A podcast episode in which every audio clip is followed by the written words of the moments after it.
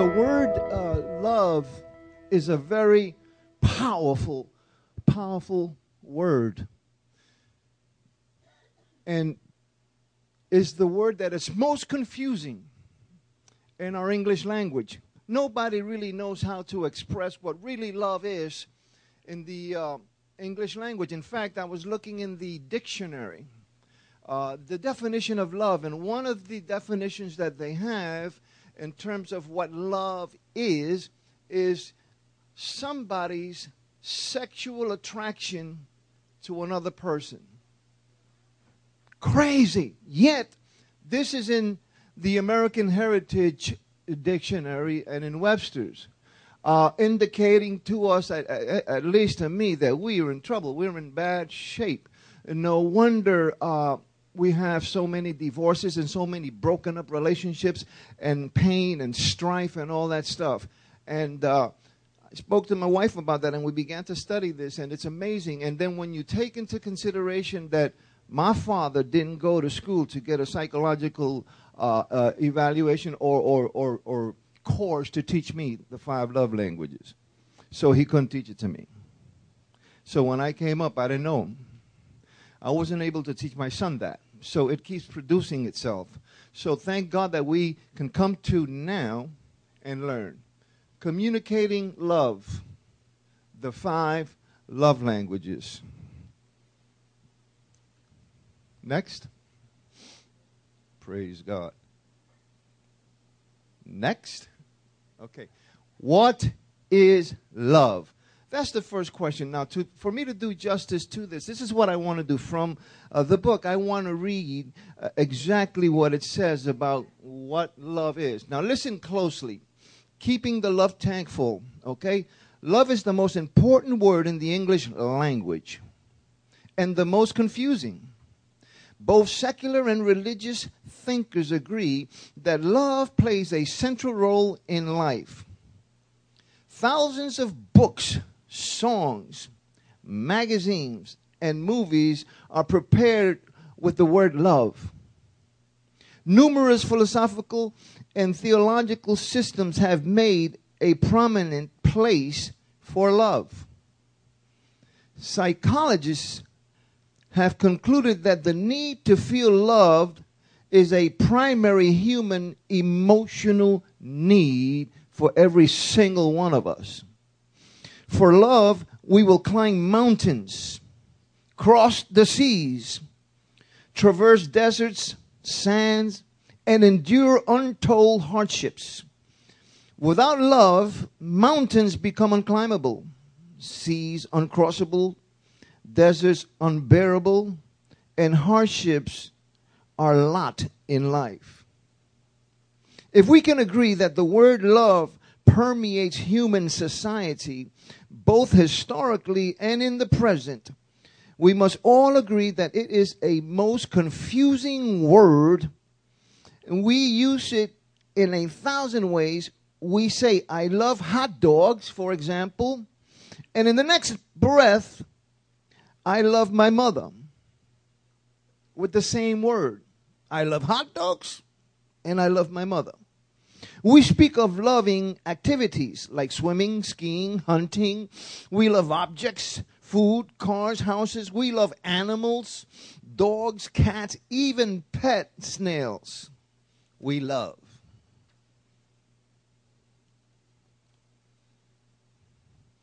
We love nature, trees, and all that stuff. We use the word love in so many different applications and in so many wrong different applications. We take it out of context.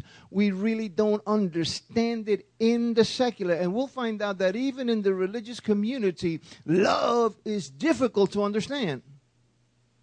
What is love? Do we really know what love is? in the second paragraph, this is what the book also says. The purpose of what we want to do, according to the book, is this it's not to eliminate all confusion around, surrounding that word love, but to help us focus on the kind of love that is essential to our emotional health, yours and mine. Child psychologist affirms that every child has certain basic emotional needs That means every one of us, because we were all children at one time, that must be met in he in his uh, in his development.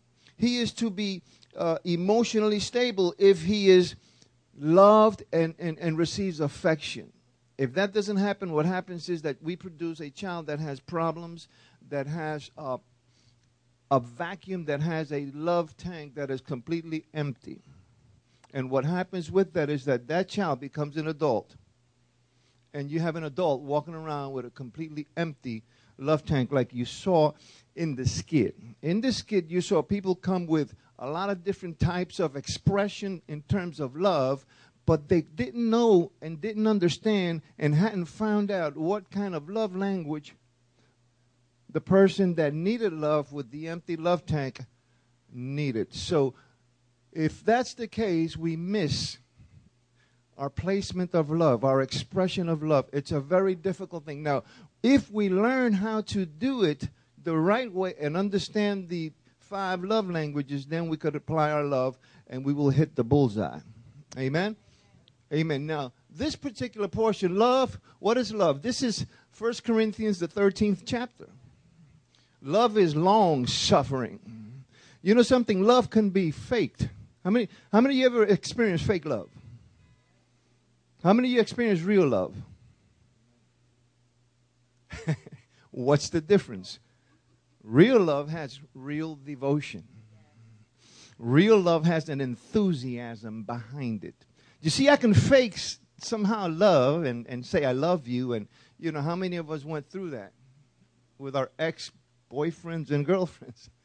But enthusiasm and devotion and that type of consistency that that devotion and enthusiasm brings is very hard to fake. Amen. So here in the scriptures we have what is love? And something happened. What is love? Love is long suffering. Love is kindness. We've read that in Scripture. You have to be kind in terms of loving or expressing your love. Love has to be gentle patient, and compassionate. It has to be affectionate. Uh, if there's no affection uh, with your love expression to your wife, then there's something off. Uh, there's, if there's no affection to, to your children, then there's an imbalance as well. Uh, now we enter into understanding. A lot of us don't understand love or understand our mates' love language or those that work with us or those that are part of our congregations. And if we don't understand this, uh, we're going to miss. Okay? And real love brings you freedom. Now, on the right side, you will see that love is not envy. Doesn't show off. It doesn't parade itself. It's not puffed up.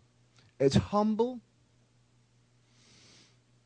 It doesn't provoke and it doesn't think evil of others. In other words, the opposite of what love is, is on the right side. Now, I want to read this portion of Scripture so that we can come to and really enter into what God has for us. And it's found in the first, uh, in, in 1 Corinthians uh, chapter the 13th. I'm going to read verse 1 and 2. Thus saith the word. Though I speak with the tongues of men and of angels, but have not love, I have become sounding brass or a clanging cymbal. And though I have the gift of prophecy and understanding and all mysteries and knowledge, and though I have all faith so that I could remove mountains but have not love, I am nothing. If you have all this power and all this charisma and all this you know say quoi and you move and you know what to say and you know what to do and you've read 500 books but you don't have love the bible says that you are zero you are nothing I want to repeat that again because a lot of us don't understand this and miss it. Okay? When God showed up with all of his deity, with all his might to Moses, because Moses was banging on the door, I want to see you. God says, Nobody sees me and stays alive. I don't want you to die, but I'll, I'll, I'll, satisfy you. He hit him in the cleft of the rock. And the Bible says that when he passed, Moses was able to see the back of God. But the first thing that God said was, I am love. If God said, I am love, and God is the creator, and God holds everything in place by the power of his word of faith, and he says that he is love, then I better look into that. I better look into that. So it is important. And then he says this we can do all this other stuff, but if we have no love, we are zero. What is love? We know somewhat what it is at this juncture. As we demonstrate what love is, let's take it from this perspective a relational type of love that we've all been through when we first start courting. There's a romantic obsession, there's a romantic level to an expression of love at the beginning. Okay? As you can read, studies show that the lifespan of this particular romantic obsession, which is when we meet a girl that we're after, that we're courting, or a young lady meets a guy, you know, we want to show everything that's good. We want to show all 50 love languages that we have, even though we make them up. That's when we wait for her in the park bench, even though it's two degrees and she can be two hours late, but it's okay because we have long suffering that we don't know anything about yet, but it's a romantic obsession and we are after, we are, especially guys, we're hunters. We're like a flint. I'm after this. And the young ladies, of course, you want to you want to make a grand entrance so that he can really see you when you show up. And and you know this happens and you know nobody can do anything wrong and everything is right and everything is so correct. And it's amazing because we see people like that and they have uh, this kind of euphoric uh, romantic obsession uh, and, and you know they show up and we see them now and they come to us and everything is fine and we say Yeshua, everything is fine yes everything is fine he understands me he buys me flowers you know he does this and he does that and, and it's amazing because all of them start the same and somehow finish the same they start the same and somehow finish the same throughout history. Isn't that amazing? So, this romantic obsession, as the studies show, okay, they, they, they last for about two years. And then reality hits you. Unless you're married to an eagle if you're married to an eagle, it hits you as soon as you come back from the honeymoon.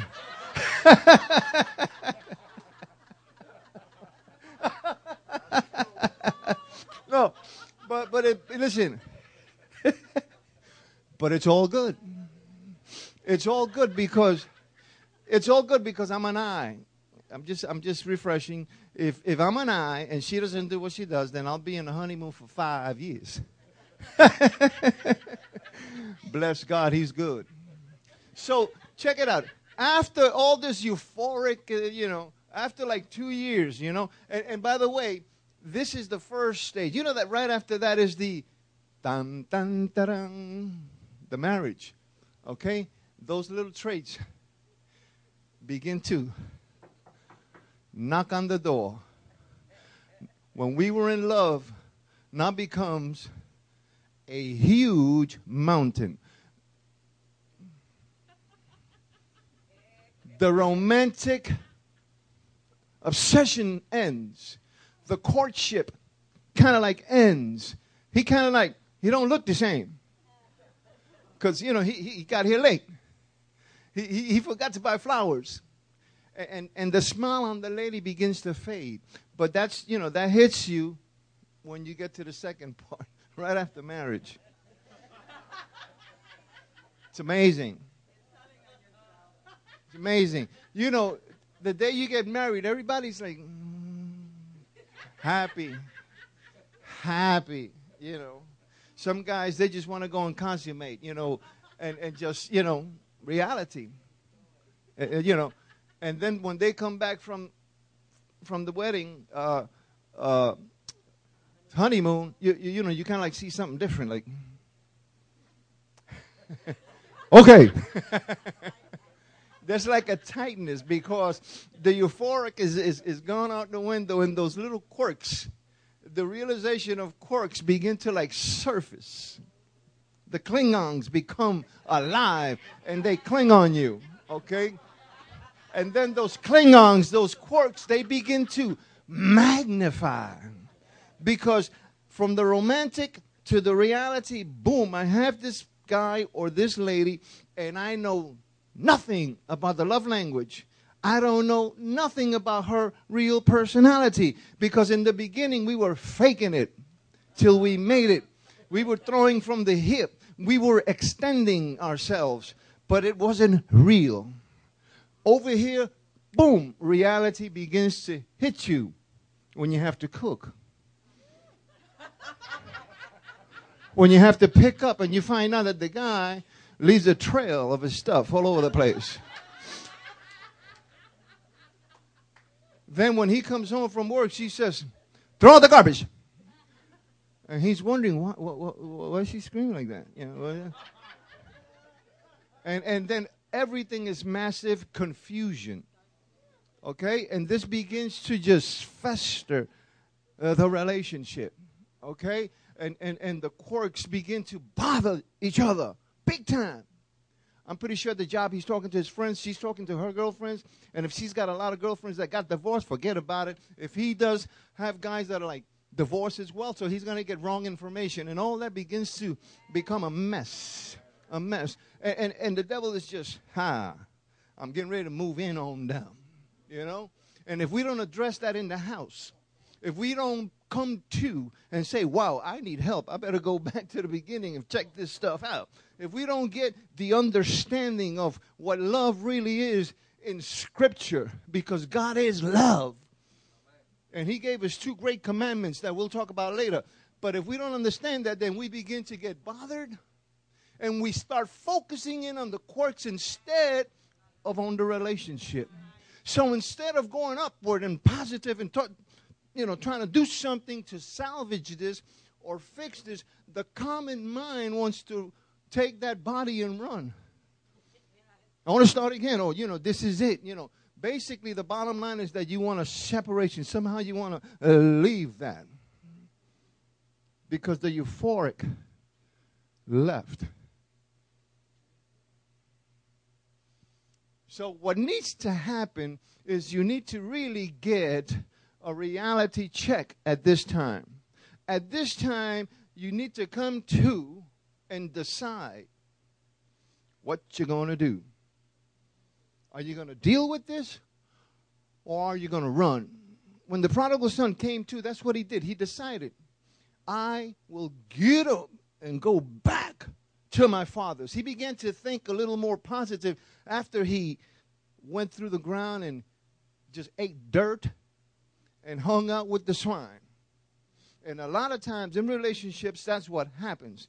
But we need to learn how to come to, and instead of looking down, look upward because our salvation comes from on high. See, we don't know where to look. To. And that's why we're here. And I pray in the name of the Lord Jesus that we would get a spirit of illumination, that we would catch this. So we're learning about it, we are learning of it, but we're going to pray that we catch this. Okay?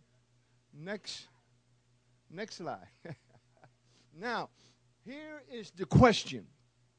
This is where you're at when you euphoric is gone and the quirks are killing you and you don't know what to do and you bought this new furniture and you got like three years to pay all this furniture and you don't know what's going to happen.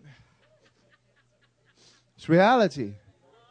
Now, on top of the ma- massive confusion, the bill, it adds it adds. And the wedding and the whole nine. So when you see your family, you're smiling. But when you go home, you're like ready to kill each other. That's reality. You could be in the same house 10 years and be divorced. And just Feel like two ships passing in the morning. See you. Hello. See you.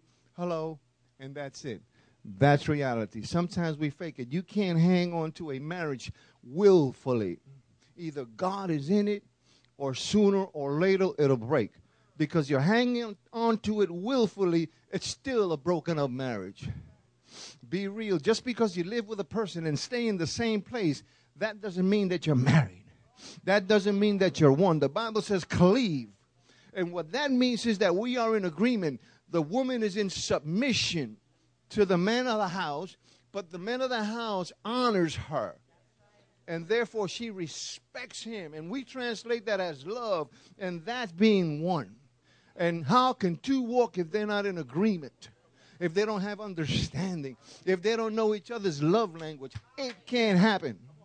Praise God. So you get to this place, the question, the big question how can uh, the wife basically begins, you know, how can we speak to each other our love language when we are full of hurt, full of anger and resentment over past failures because the euphoric feeling is gone? He's late, he's hanging out with the fellas, and she's angry. And he's angry. And anger begins to fester, and there's resentment about all these past hurts. And a hurt, if it's not healed, it becomes a, a bondage. It binds you. And eventually, if you don't take care of that, it becomes anger. And sometimes we try to heal that with lies or half truths. Let me tell you something it is only the truth that sets you free. If you're going to minister to somebody spiritually with the anointing of God, you must bring out the truth. You must learn the love language and how to apply it, but it is only the truth that sets you free. A lot of people don't want to hear that because the truth hurts sometimes, but it is only the truth that'll set you free. Praise God. So, this is the question How can we do that? You want me to tell you how you can do that? Because I know that's our question. We're going through stuff right now. How do I begin? How do I turn this? How do I, you know, what do I do? What's the love language? This is how you begin. If you really want to do it right for God, you need to make a choice. Everything is a choice. Everything is a choice that you do in life. If you're in bad in a bad place, bad choices. Wrong choices. You didn't think and you made that choice. You get into a better place is because you made a better choice. You thought about it, you prayed about it, God showed you because God knows the end from the beginning, the beginning from the end, and He'll guide you. Okay? So love is a choice. Love does not erase past. The past, the past hurts, but it makes the future a little different. So you need to approach each other. You know, listen, we blew it somewhat. We hurt each other. You know, but listen, I'm thinking about a positive move here. You know, I'm choosing to to forgive you. Please forgive me for my mistakes and what I've done. And let's both choose to learn each other's love language, what we like, what disses us, so that we can work this out. God's not going to send an angel. It's not going to be magic. You're not going to have a dream or any of that stuff. But you have to become like the prodigal son. He came to. He came to and he made a decision and he submitted to what God said, I'll get up and I'll go. See, we got to get up and we got to go. And we got to go to where the truth is. When we choose active expression in love, in the primary love language, PF, computer failure, our spouse we create an emotional climate where we can deal with our past conflicts and failures. So, when we come to that type of agreement, when we come to that type of communication, when we go to the mercy seat, like I said before, and she's here and you're here, and you're both like that cherubim on that mercy seat, and because God gives you both mercy, then you can both cohabitate because now you know each other's personality, and now you're starting to learn each other's love language.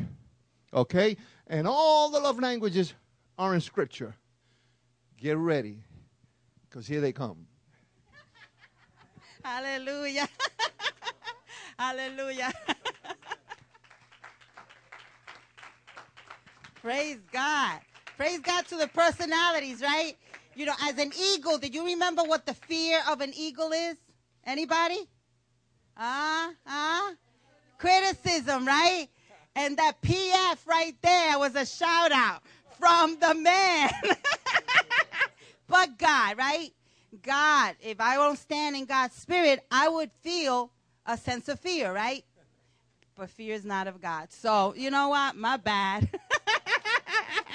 Hallelujah. Now we're going to speak about how love works in the heart. Okay, we call it the love tank. And my illustrations are going to be really quickly because you have an idea, but I want to be able to bring back what Lewis also said that it is important because in research we have studied and that that children who are not loved do have a different way in which they grow up with a big lack. So the study says when a child really feels love, he will develop normally. But when the love tank is empty, the child will misbehave. And we wonder why we have some problems sometimes with our children. Much of the misbehavior of children is motivated by the craving of an empty love tank. So then let's go see what it may look like. This is a tank. But imagine the tank being your heart, which is where everything is filtered through. What level, the question here is second question, what level is the measure of your love, of love in your love tank? Is your love tank full? Is your love tank almost full, almost empty, or empty? Next slide. If your love tank is full, almost full, you will feel involved, you will feel confident, you will feel satisfied, you will be content, and you will look happy. You will look happy. You look happy, right?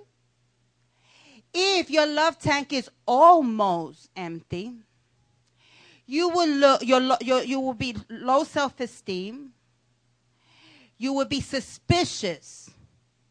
You'll be suspicious of why everybody else is getting love and you're not, or, or feeling happy and you're not. You get jealous. You get anxious there's this uncomfortable feeling that sets in your heart. And sometimes you don't even know consciously that this is why you're feeling anxious all the time, is that you're almost empty. And you feel tired and perplexed. You're always tired. You're not in the mood to be around people because you're, you're afraid that when you get to that place, somebody's going to take some of what's left over in that tank away from you. Because how many of you know that the tank gets full but the, the tank also gets empty? Because every time that we're doing something for people the tank is getting empty we're touching we're tapping into that love tank the energy the cooking the cleaning the house for the ladies in some cases or even the men because i know some fathers who are cleaning and taking care of their children their, their, their love tank is getting empty where do you get to, be, to get filled up again? And if you're not getting it from the people in your life that you love, who do you get it from? Next slide. What happens when it's empty? Completely, completely empty. You're in pain. You're disappointed. You're tired. You're moving like a machine.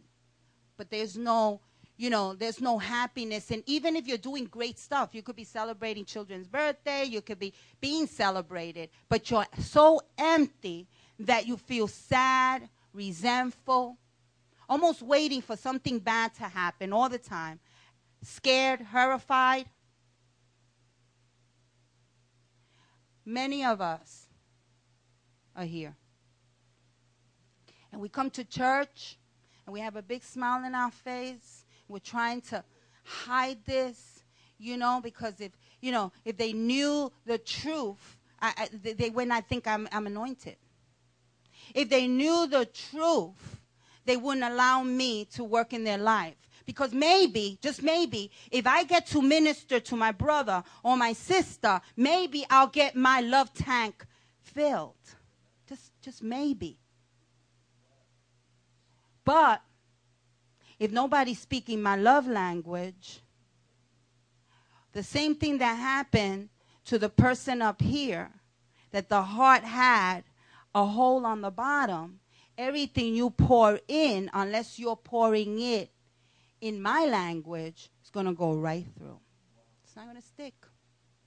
And when I go home, I'm still empty. I'm still empty. And I want to thank personally Calvary for releasing me yesterday because I know there was a great event. I heard it was fantastic, and I praise God for the work that was going on here. But I needed to get a filling on my love tank. So I needed not to work that day, not to provide access services, not to not to give gifts, not to I needed my love tank to be filled. And there was only one person that could fill that tank. But God. And that's where I was, in the face of God, church hopping, looking for God, looking for that garment, holding on to the garment as best as possible because I needed a fill. And sometimes we miss out that we need a fill. So people are concerned about where is she? Why didn't she come? Oh, she's not backing us up. Okay? No, it's not that. Be praying for you that you get your fill, but I needed to get mine. And it, it only comes for me once in a while, it doesn't come all the time. Next. When it's full, and I'm full today. I'm full. So tap into this full love tank because I can't promise you that tomorrow I'm going to be feeling the same. But I'm going to tell you it's full today. I'm happy I didn't get two or three hours sleep, but I'm happy. I am feeling blissful. I am ecstatic. I am hysteric in hysteria. I'm sympathetic because when my love tank is full, I'm sensitive to you. I'm sensitive to what you're feeling. I, I, I'm love struck. I'm optimistic. I'm all of those positive things that you need when you need a filling. So tap into this love tank today. It's full. Praise be to God, it is full.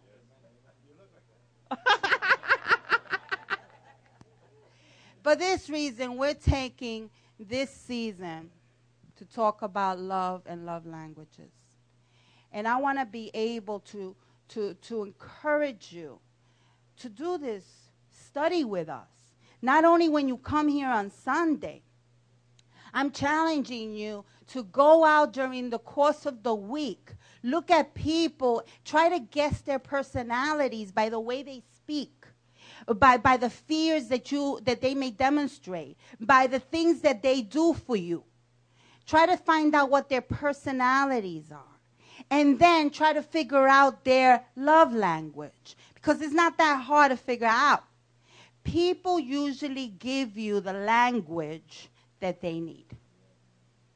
If you have a brother or sister who are constantly encouraging you and giving you words of affirmation, and filling your love tank in that area, the sure thing is that that's the way they get full.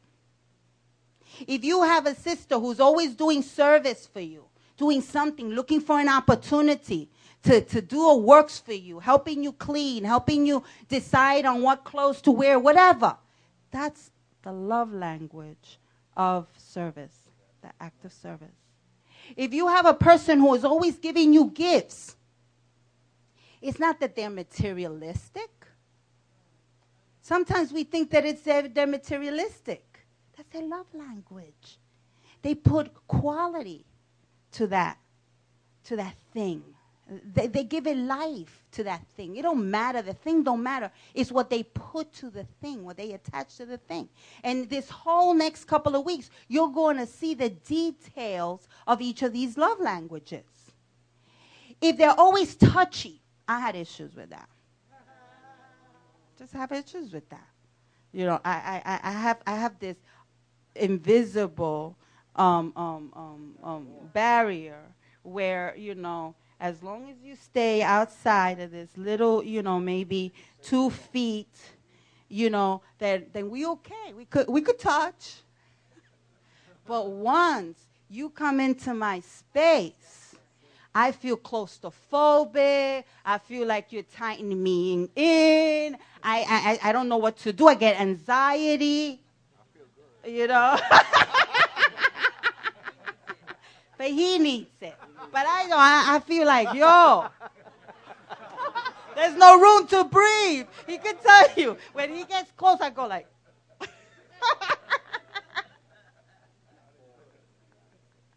and quality time leave it there. And quality time, when you have somebody who is constantly trying to meet up with you. Why? Why are we getting together? They're always talking about why are we getting together? Why, why, why don't we have dinner? Why don't we do something? That's a person who has value for quality time. And sometimes we're just too busy even to do that. But quality time, you're going to notice, has another element to it the very important element to it. And it's being present. So, so you don't have to uh, take out like a whole day for me, because quality time is one of my love languages. You don't have to take a whole day. You don't even have to take out a whole half a day, or not even an hour. Just be present. Be present when I'm talking to you. Be present when I'm here. Be present. But you're going to see that during the course of the week. So I really challenge you to come back. Keeping it real. Um, I had um, I had um, a, a, strong conversation with my ladies this um, this past week, um, the life group, because we've been talking about love and personalities and and empty tanks. And there was a key question that just kept on in my in my heart and in my mind just going over and over and over and over all week after I spoke to them. And that question was what if there was anybody in the congregation that just didn't care?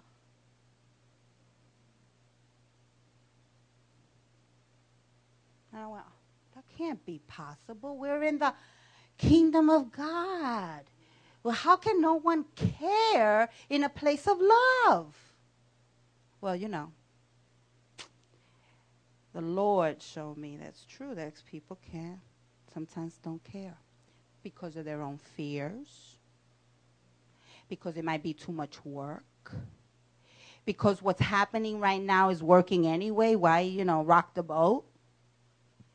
And, and because, you know, to study this whole personality thing, I, ha- I have a, a, a dear friend of mine, very close person that I'm actually um, uh, ministering to, and, and she's on fire for God. And, and every day we talk uh, about uh, scriptures, and she gets really, you know, um, um, um, very sensitive to what God is doing in her life in this season. She's a new believer and, and, and a very smart woman. And I have been talking to her about the personalities and talking about love. And the other day, it just it caught me by surprise. But she turned around. She goes, "Would you stop talking that personality thing?" I went, "What?" She says, "Look, I don't get it. It's too much for my head." And every time I'm talking to you, you're talking in lions and eagles and, and bears and, and monkeys. I don't know. And I went, that is so interesting, but it's so sad. It is so sad that we now cannot talk this kind of conversation because you are not ready to understand it. And it's sad because what we're talking about is understanding God's people and understanding yourself. And if you don't understand your, or care enough to understand yourself, then when will you be ready? You see, the Bible tells us that we will perish for the lack of knowledge, right? My people will perish for the lack of knowledge. But the Bible also says that once you are given the information, you are held accountable. You know now that you know. Or you find out that you don't know. You're still responsible for finding out what you don't know. And I'm, God sometimes uses me to bring truth and correction. So, what if you don't care? Well, the Bible tells us why we should care. All in Scripture, and that's why I gave you handouts. All throughout Scriptures, Romans 13, 8. Um, first, how do you say that? Thessalonians 4, 9. Um, 1 John, 1 John 2, 7 uh, 1 John 3.11, 1 John 3.23, 1 John 4, 7, 2. You know, you, you see it all, and this is only a little bit of what I gathered, and it all says basically the same. We are to love each other. We are to love each other. And how can you love me if you don't know me? How can you fill my tank if you don't even care enough to, to know my language? And how do you care? How do you love me if you know my language and you don't care enough to even fill it anyway? Because that's Lewis's job. Lewis's job is to fill me, and Pastor's job is to fill me because these are my the men in my life. No. We're accountable to one another. Every time I touch you, you're taking a little bit out of me. You should be able to give me something back. The next one. But if that's not enough for you, if scripture is not enough for you, why should you care? Maybe, maybe because of consequences. There is a consequence for not caring. That consequence could be an empty love tank, yours. It could be, in, it enables you to, to reach your own purpose. When you're not full, you don't know what your purpose is in God. And if you didn't know, you don't know how to get there because remember, you're tired. You're tired. You're sad. You are so busy getting into your own pity party that there is no time to look beyond the party to where God is taking you. So, so, if, so if the scriptures are not enough for you to care, m- maybe you should give consideration to the consequence.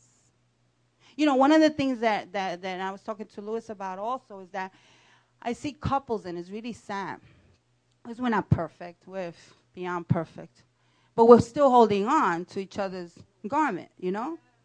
And, and, and, and if it wasn't by God, we, we probably wouldn't be here to share because the enemy does know what we're what God is going to use us for even sometimes before we get the revelation. And as a result of that he starts to you know um, mess mess with the relationship.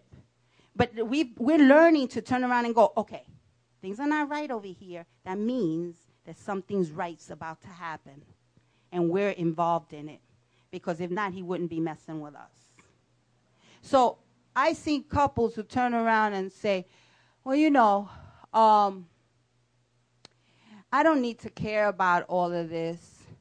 Um, I'm okay with my wife or my husband having a somewhat empty tank. But you don't realize is that this brings sickness. And anxiety starts your heart to beat.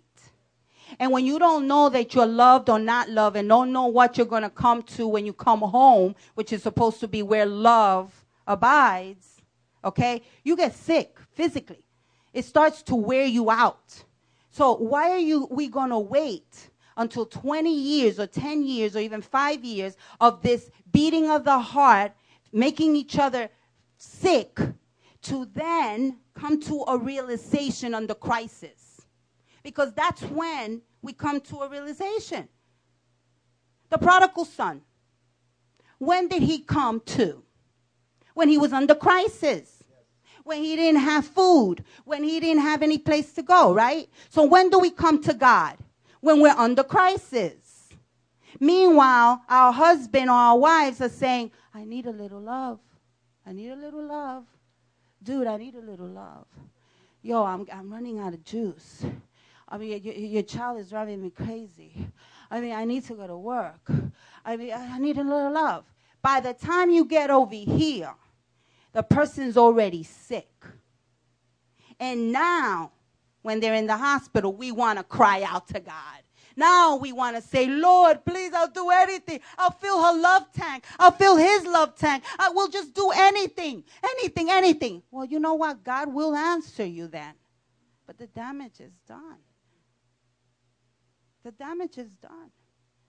Your loved one is in the hospital with high blood pressure, heart attack. It's done. If that consequence is not enough to care now before it gets to that stage, I'm going to have to pray for you. I'm going to have to pray for you. Think about it. A full tank leads to a fulfillment heart and abundance joy. And walking into the purposes of God and loving one another. I often tell this story because I, it'll always forever live in my heart about a little girl who came to um, one of our services and, and, she was invited with her father and her brother and, and after the service and, and, and, and we were ministering to the family we brought the family up and, and we're asking how did god touch them throughout the afternoon and, and the adult is it, it, the father is explaining and the, and the oldest son is explaining they, they get to the little girl and the girl is like she takes the microphone and she goes God touched my heart. He kissed my heart. God kissed my heart. She was only eight. Remember, honey? Can you imagine how it would feel God kissing your heart? I mean, physically kissing your heart. Because for an eight year old to say this, right, it means it's real. God kisses your heart.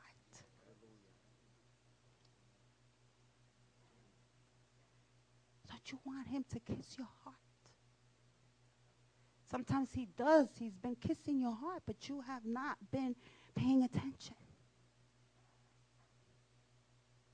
I challenge you this month to watch God kiss your heart. Catch him kissing your heart. And I'll tell you, you'll never be